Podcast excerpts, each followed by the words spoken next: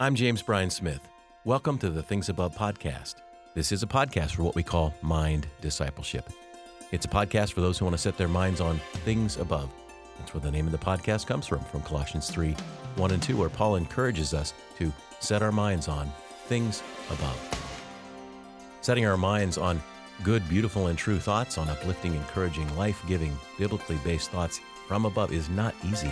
And that is why we do this podcast provide for you in each episode a thought from above that you can dwell upon so that your heart will be warmed and you will become an epiphany of grace.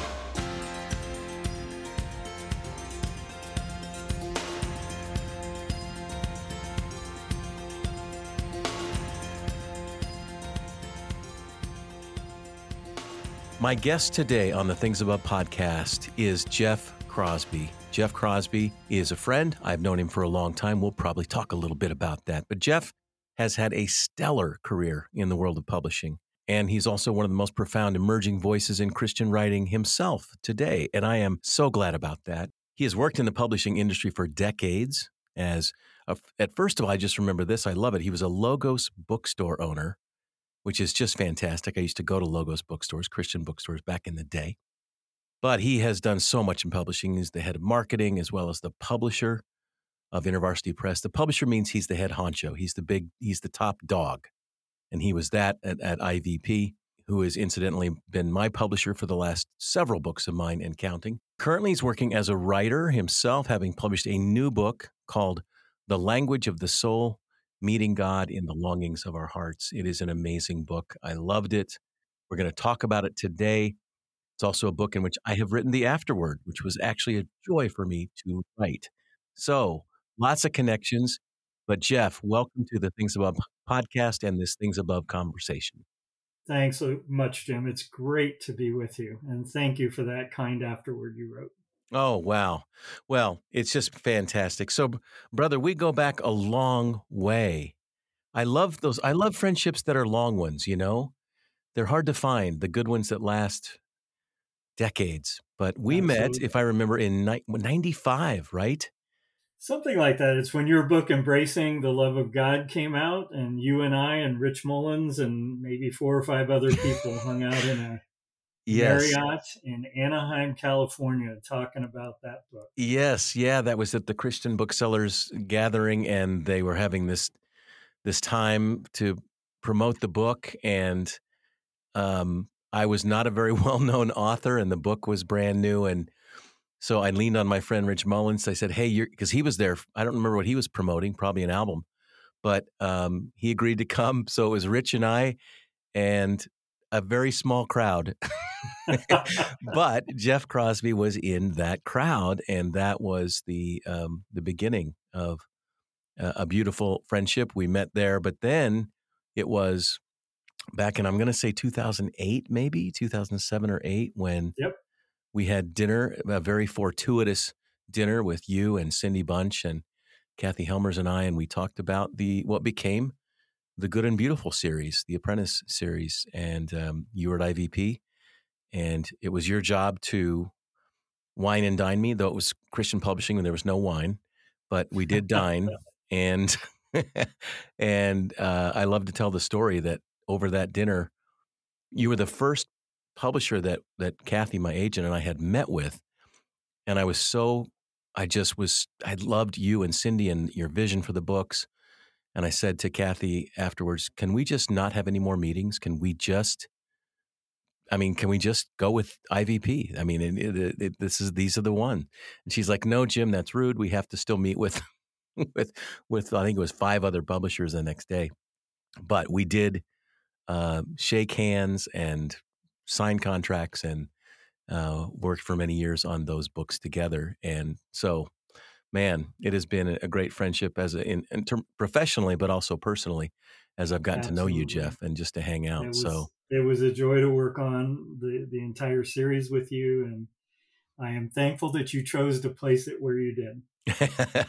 I am too, for so many reasons. But uh, you know, you and and InterVarsity Press. I mean, you guys really understood what the Apprentice series of books were all about. That it was they were they were, and I, I learned terms like that they were standalone trade books that an individual could buy, but that they would most likely be used in churches and in groups, which has been that was very prophetic. That is true. That's how it's it's it's borne out, and you guys got that from the beginning. So I knew this guy knows books. This guy, yeah, is yeah, and so, but the friendship I, I value even more. Just just uh, so for listeners, this is kind of weird, but I call Jeff Louis, and that comes from the movie Casablanca, where at the very end, Rick, that's Humphrey Bogart's character, uh, says to Louis, um, Louis, I think this is the beginning of a beautiful friendship. It's, it's one of the last lines, if not the last line in the entire film. So uh, I knew that Jeff and I would have a beautiful friendship. So I just I call him Louis, and he knows that what that means. So and, and you're the only person in my world that gets by with calling me Louis. there you go. There you go. Well, I can't think of a better way to spend a lovely afternoon than talking with you and, and about this wonderful book. So let's start with a question that I ask every author I have on the podcast, and that is, why did you write this book? Yeah, the the short answer is I I, I believe that I had to, um, uh, but uh, that's not terribly helpful to you. So I'll unpack a little bit of, of why I felt that I I had to write uh, the book. I I encountered this word, and I know you know the word saudade, or some say saudade um, a Portuguese word. I encountered it through music, uh, bossa nova and jazz music, mostly coming out of Brazil. And this is in the pre Google days where I was just captivated by all of these songs uh, by artists that I followed that you know had this word in in the title of their songs or their albums and and so uh, I, I am a person who is taken with words. I'm captivated by uh, linguistic curiosities, and so I I followed this rabbit trail, um, trying to understand what um, what people call an untranslatable emotion, saudade. What what does that mean for we in the English speaking world? And and I began to build bridges to the idea of longing, and um, so I began to journal. I began to to read, to research, to reflect uh, on the the notion of longing. Ronald Rolheiser, in his book A Holy Longing, talks about uh, our spiritual spirituality being what we do with longing, both the pain and the hope of that. And um, just a lot of things sort of descended, maybe twenty years ago, uh, around that concept, the saudade, the longing. Um, and I began to to write and to reflect. And in about 2008, I showed it to my friend Phyllis Tickle, the late uh, Phyllis Tickle, the editor of the Divine Hours. Many of your listeners would know about that. And uh, she and I had a great conversation, and she encouraged me um, to to put all of these uh, thoughts and reflections into a book proposal. And and she she wanted to know how long it would take me. You need to get busy on that. And uh, well, it took me about 15 years. but I, um, so I, I say that I felt like I had to write it. It was, it was to be attentive to my own soul, the longings that I carry with me, and to to tend to both the pain and the hope, or the pain and the joy of the longing for home, the longing for forgiveness, the longing for freedom from fear and anxiety, the longing for an undivided life. And um, over time, uh, you know, the, the reflections in my journal uh, emerged onto a printed page and, and began to be assembled into the structure of a book proposal, which after you know 24 years in publishing and many before that as a bookseller i I knew what a book proposal looked like, but it was new for me to write one. um, and so I assembled, assembled that and shared it with a few uh, publishers. And fortunately, a few of them were interested in doing it. And that has now become the language of the soul.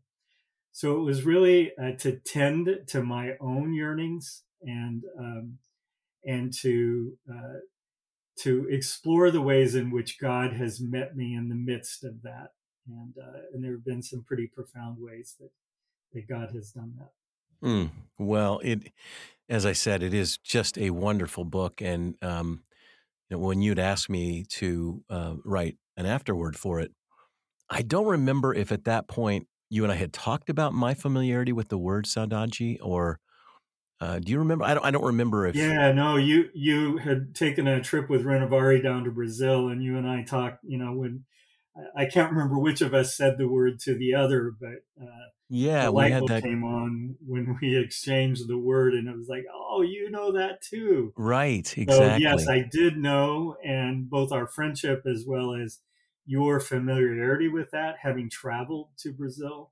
Yeah. And for me, it was mostly through research and, and writing and reflection and music, and then also uh, conversations with a Brazilian friend named Joaquim Fregoso mm-hmm. but uh, you had been there and had uh, had pondered it as well. So that was part of the reason I thought you would be a great voice to bookend the book.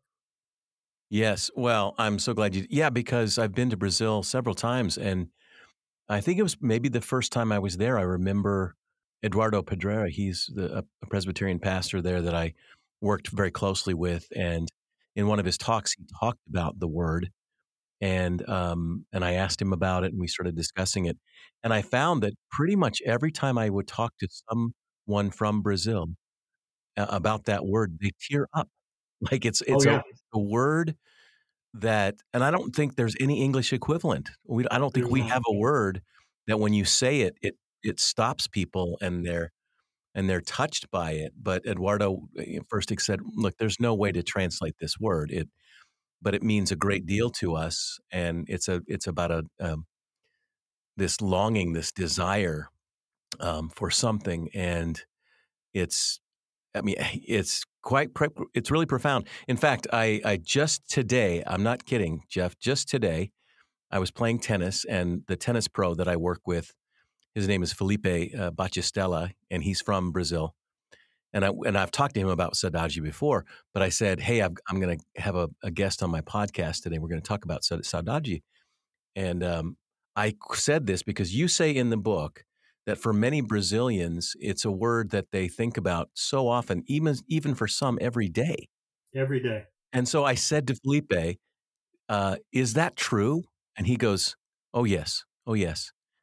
He said, uh, for example, even today, I have thought about you know, he's he's here in America, right? That's where he work, lives and works now. But he said, I've thought about my parents a couple of times today, and when I think about them, saudaji, that that I think that word actually comes to my mind.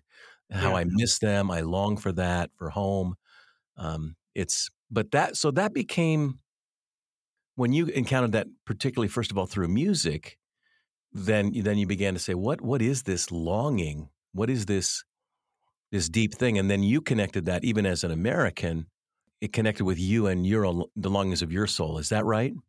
Absolutely. And and I identified ten. Um, there, there there are more. I don't imagine that my list is necessarily universal, but as I've been out speaking about the book and and the, the ten longings, you know, I divide them into internal or interior longings, external, and then there's one eternal, which is the longing for heaven.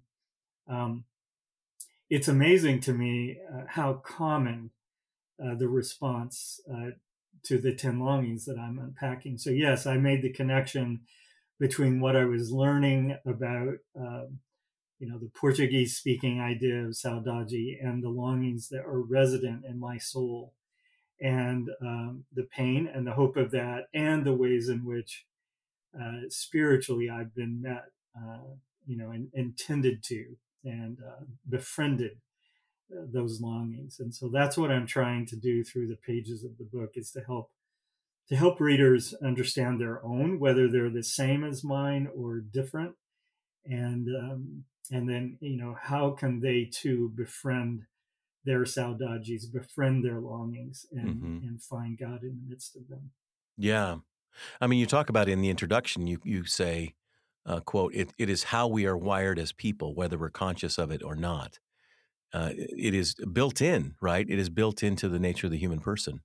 I think it is. You know, there are other words and other languages that you know that that speak to that as well. Um, but yes, I I certainly believe that it is how we're hardwired as human persons, and um, and, and you know whether we're conscious of it or not so it's good for us to to tend uh, to those longings and mm-hmm. to um, to you know to ask ourselves the question you know how how are we uh, how are we being drawn closer uh, to God, or are there ways in which the longing, the pain of the longing, is taking us taken us in the in the opposite direction? But I mm-hmm. do believe firmly that it's how we're wired as as human persons.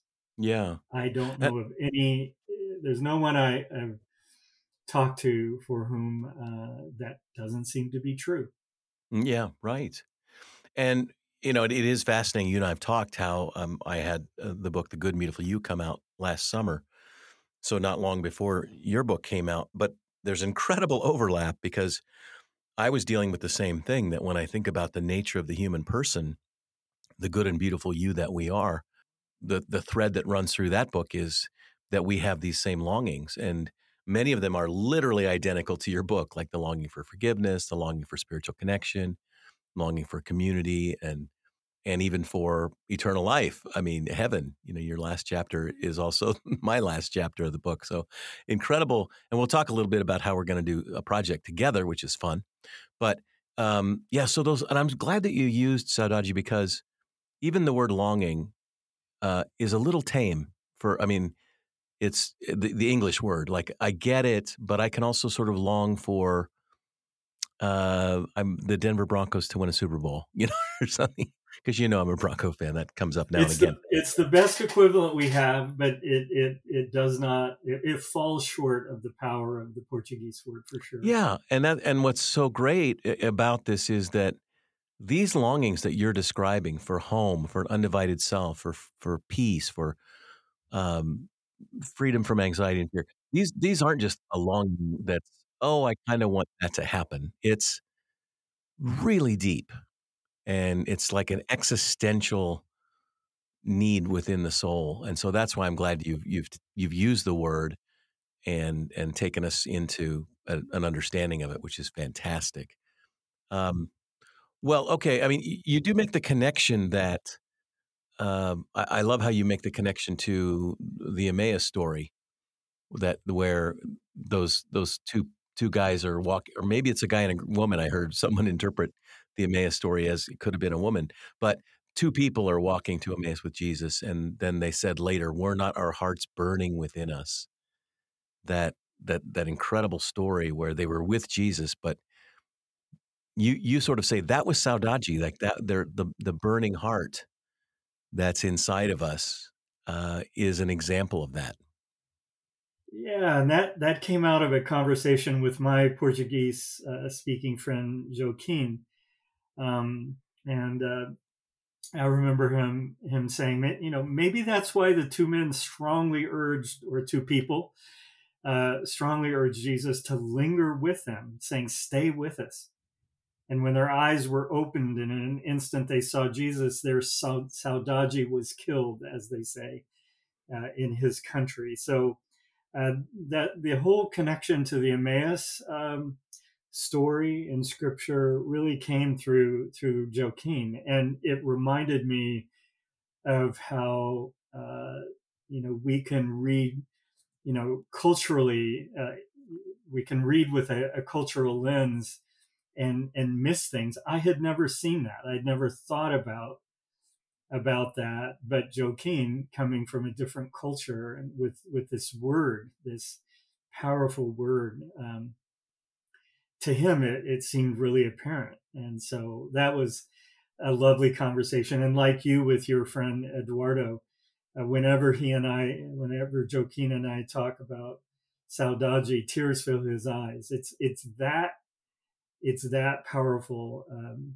uh, a word and an emotion and, and a reality for people like mm. them. I wish we could come up with an English word because I, you know, Brazilians, at least in my experience, are known for they're they're they really feel they they and I mean we're we're a much more cold culture and you know don't express our feelings nearly as well but but those longings are there and what i love about the book there's so many things that i love it's so so well written you're such a good writer jeff i mean my goodness but um uh, yeah, just that you're you're naming these things. And as I read the book, I was going, yes, yes, Yes. Um, well, let's start with the, the, the chapter on home, the longing for home, which is the first first one. And uh, you know, so I connect with you also because you're from rural central Indiana, and my dad's family is all from well southern Indiana. Um, but just you know, you were you were describing things, and I I remember in my childhood going back and spending time there, and, and I thought I know what he's talking about. But talk about that chapter, the longing for home, and then also, if you don't mind talking about it, I mean, you talk about the death of your father, which was really touching, and how that connected you to that longing. Yeah, yeah, like you said, I grew up in a, a small town of London, Indiana. You know, population probably 200 and 250 in a good year. Uh, had a little uh, market, a, a, general store with two two gas pumps out front. And yet, you don't have a um, British accent somehow, being from London. right, London, Indiana. Uh, there was a, a, a, train ran through the town. At, at, one time, there had been other commerce, uh, but by the time I moved there at the age of ten, all that was left was the a little Methodist church um, and the general store run by a, a woman named Ethel. And uh, and um, so you know that is I lived there until I graduated from from high school and moved away. Um, but in in the chapter I, I talk about this this longing. I, I've lived in 19 places, uh, most of them as a child. Um, my my father was uh, I, I call him a very restless soul and he was constantly on the move um, for reasons that I only partially understand. And so, so uh, I think I went to four different schools in fourth grade. So it was a very wow. nomadic existence. It wasn't military. It was there were other reasons why we moved so much. Um, as an adult, I've been uh, rooted in the same community now for nearly a quarter of a century but um, but this longing for home, you know, is still uh, it still resides within my own soul, and I, I think it more than a, a, geographic place per se. It's um, you know it's a longing for uh, for belonging, uh, for being understood, um, for being in the company of people, and in a place, a community, uh, a church where um, yeah, just you know have a sense of, of being known and appreciated and welcomed and included. Um, and I think that my father, you asked about him, I, think that's something that um, uh, he longed for as well. And I, I, I'm not sure he ever found it. He, he was a very restless person um, and um, not entirely dependable, at least in my telling of the story and uh, and yet I, I, I look back and he gave me uh, three of my the greatest gifts of my life. My father gave me a guitar when I was a sickly kid in fifth grade and was unable to go to school. He gave me a guitar and a songbook, and I, I laid in bed and taught myself to play the popular songs of the day, you know, Cat Stevens' Peace Train or hmm. um, other other kind of folk or acoustic songs like that he gave me a love of baseball and he gave me a love of, of music in general, recorded music. And so as we both grew older and as, as he grew uh, ill, um, I just attempted to honor him uh, by, you know, uh, continually calling him and letting him talk about whatever was on his mind, visiting him when I could, um, and reminding him of those gifts that he gave me and he died in 2017 after a, a, a brain a stroke in his brain stem. We were told, and never recovered consciousness. And I was standing beside him with one of my brothers uh, the moment that he passed away. And at that moment, uh, in the hospital, when when his life uh, ended, a Brahms lullaby played at the through the hospital sound system. It gives me goosebumps just to talk about it, John. But a Brahms lullaby, which signified um, the birth of a child in the maternity ward next door. And uh, it just seemed very poetic. Um, you know, a life ended, a life begun. And my hope in that moment, and what I journaled as I left the hospital later in the day was, I hope my dad is home. You know, I hope that he has has finally uh, found uh, a home, a welcoming, an embrace uh, that uh, you know that uh, perhaps he uh, had been unable to find in his in his lifetime. Mm.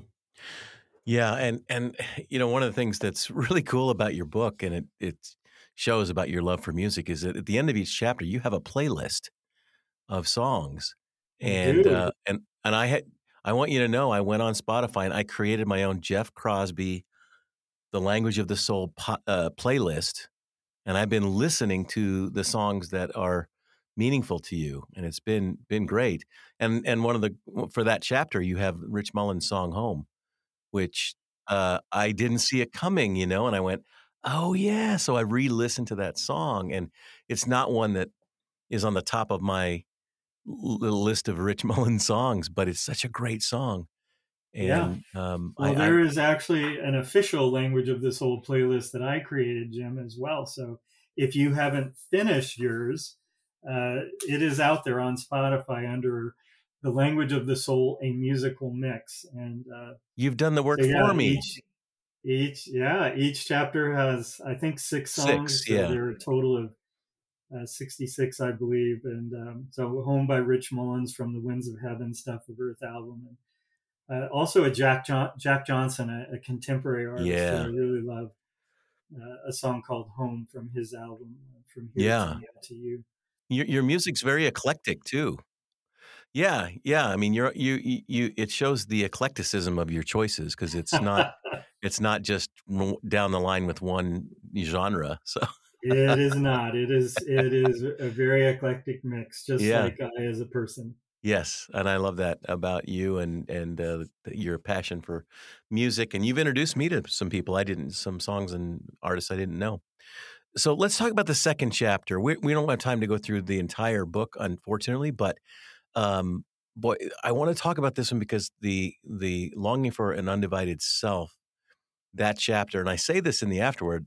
I, I thought, should I say this? But I do say in the afterword, it's my favorite chapter, uh, and I don't know what it says about me, but uh, probably that I also long for an undivided self, which is uh, which is a challenge, you know. And I'm an Enneagram three. I'm not. I don't talk a ton about the Enneagram, but that that is a a type that that definitely has a stage life and then has a behind the scenes life. And I'm an introvert, so I I think I connected to that idea that um, that in some ways there is a kind of disintegration of the person that we want the world to see, and then the person that we are more in private. But I mean, you're, you're on page 22, you give some signals of disintegration. And I just want to read some of that list because I think it'll connect with a lot of the uh, listeners that you talk about things like unending busyness uh, or lethargy, exhaustion, situational depression, a hurried and harried life,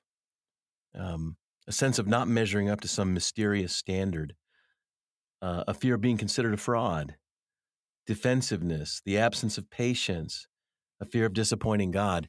And I read that list and just sort of it moved me. And I thought, yep, that hit the Saudaji in me because I do long for that undivided self. And you talk, eh, I, here's, here's what I'd love to hear from you about because you write about it in the book, but I'd love to hear more. One is about how spiritual direction helped you with that. And then that retreat where you did the, uh, the exercise with the Mobius strip. So, um, Talk in yeah. general about the chapter, but but uh, I, I want to hear a little more about direction and and that Mobius strip illustration because I thought that was profound. Yeah, and that came from um, Parker Palmer, uh, a person that I was on that retreat with, and I, I, remembered reading his book, A Hidden Wholeness, years ago, and, and it, it was in in the pages of that book that he said something like, "We arrive in this world undivided, integral, whole, but sooner or later we erect a wall between our inner and outer lives, trying to protect what is within us or deceive people around us. And then he he goes on to talk about how it's only when the pain of our dividedness becomes more than we can bear that most of us embark on an inner journey toward living divided no more. Um, Yeah, this one was Jim. This was a very hard chapter to write. If I'm honest, I, I was glad to know that you that you responded well to it um, because it was a it was a a tough one to work through. This one and forgiveness were the the two that uh, I really struggled with, and at points was wondering, um, do I just set aside? But I I think that the reason for that was, you know, uh, a lot of the fears and and and worries that uh, that were on the list that you just read. Um, the the Mobius strip idea, I, I believe it comes from a French scientist or mathematician, and you know, and Parker took us on this retreat. He took us through a, an exercise where we took a an elongated sheet of, of paper, and and we we wrote on it about our inner um, our inner lives or our our backstage lives and and our um, our, our outer lives or our on stage. So in my case at the time I was thinking about my my leadership of a publishing company. I, I was thinking about roles that I've had in in churches that are fairly public or speaking or uh, things of that nature that were the the outer or the on stage life, and then uh, lots of things that you and your listeners would would know in terms of the inner, you know, thought patterns and, and behaviors and um, things of that nature. And and he, you know, so we put all this down on the paper, and then we were asked to uh, to to curl it in such a way and and and you know and tape it, and we realized this cylinder. There's a seamlessness between the inner and the outer life. There, there's no beginning and there's no end. And what he taught us that day was that you know that which is is in our our backstage our our off stage um, flows uh, you know to the on stage um, and vice versa and and it's a there's a a hidden wholeness in all of that uh, he would say and and so it's important that we that we tend to it that we make sure that uh, that it is healthy and as you said, spiritual direction has been a part of that. I've had two spiritual directors uh, over the past 10 years. And I think what it is about that that has enabled me to cultivate more of an undivided life is is a sense of safety. Um, you know, to to be to talk to someone and to have them reflect back what they what they hear me saying. Um, to reflect back questions out of what they hear in a non judgmental way.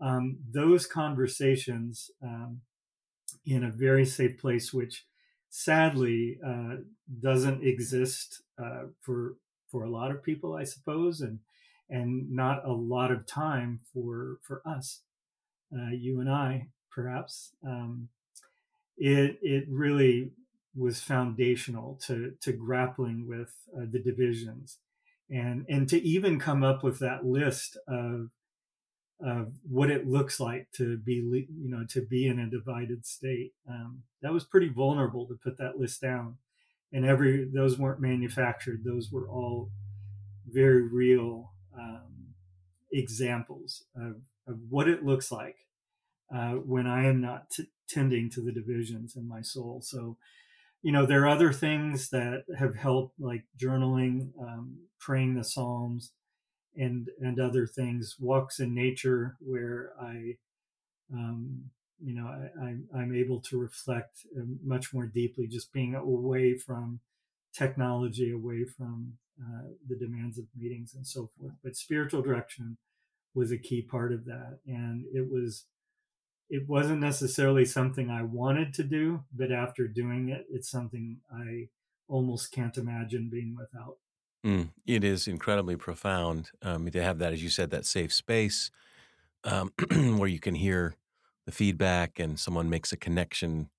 Uh, but yeah, I just I love the chapter so much because I think that is a deep longing that I've had, and um, not that I feel like oh, I'm a fraud all the time or that I'm, you know, that, that there's this sure. this constant disintegration, but I do recognize that um, that deep longing to sort of say, "This is who I am always." You know, you mentioned your father earlier, but one of the things I loved about my dad was that he was the same cat everywhere he went. I mean, he did not have he did not have a stage self and a private self. Uh, and I, I, saw that and I really marveled kind of at that his his ability just to say this is who I am and and he he didn't he didn't uh, morph and change, which is the great the the great mysterious gift of an Enneagram three is that we can like a chameleon morph and change into wherever we need to be and um, but I, I, admired that about him and i think yeah. that's part of that longing is to say no this is this is who i am.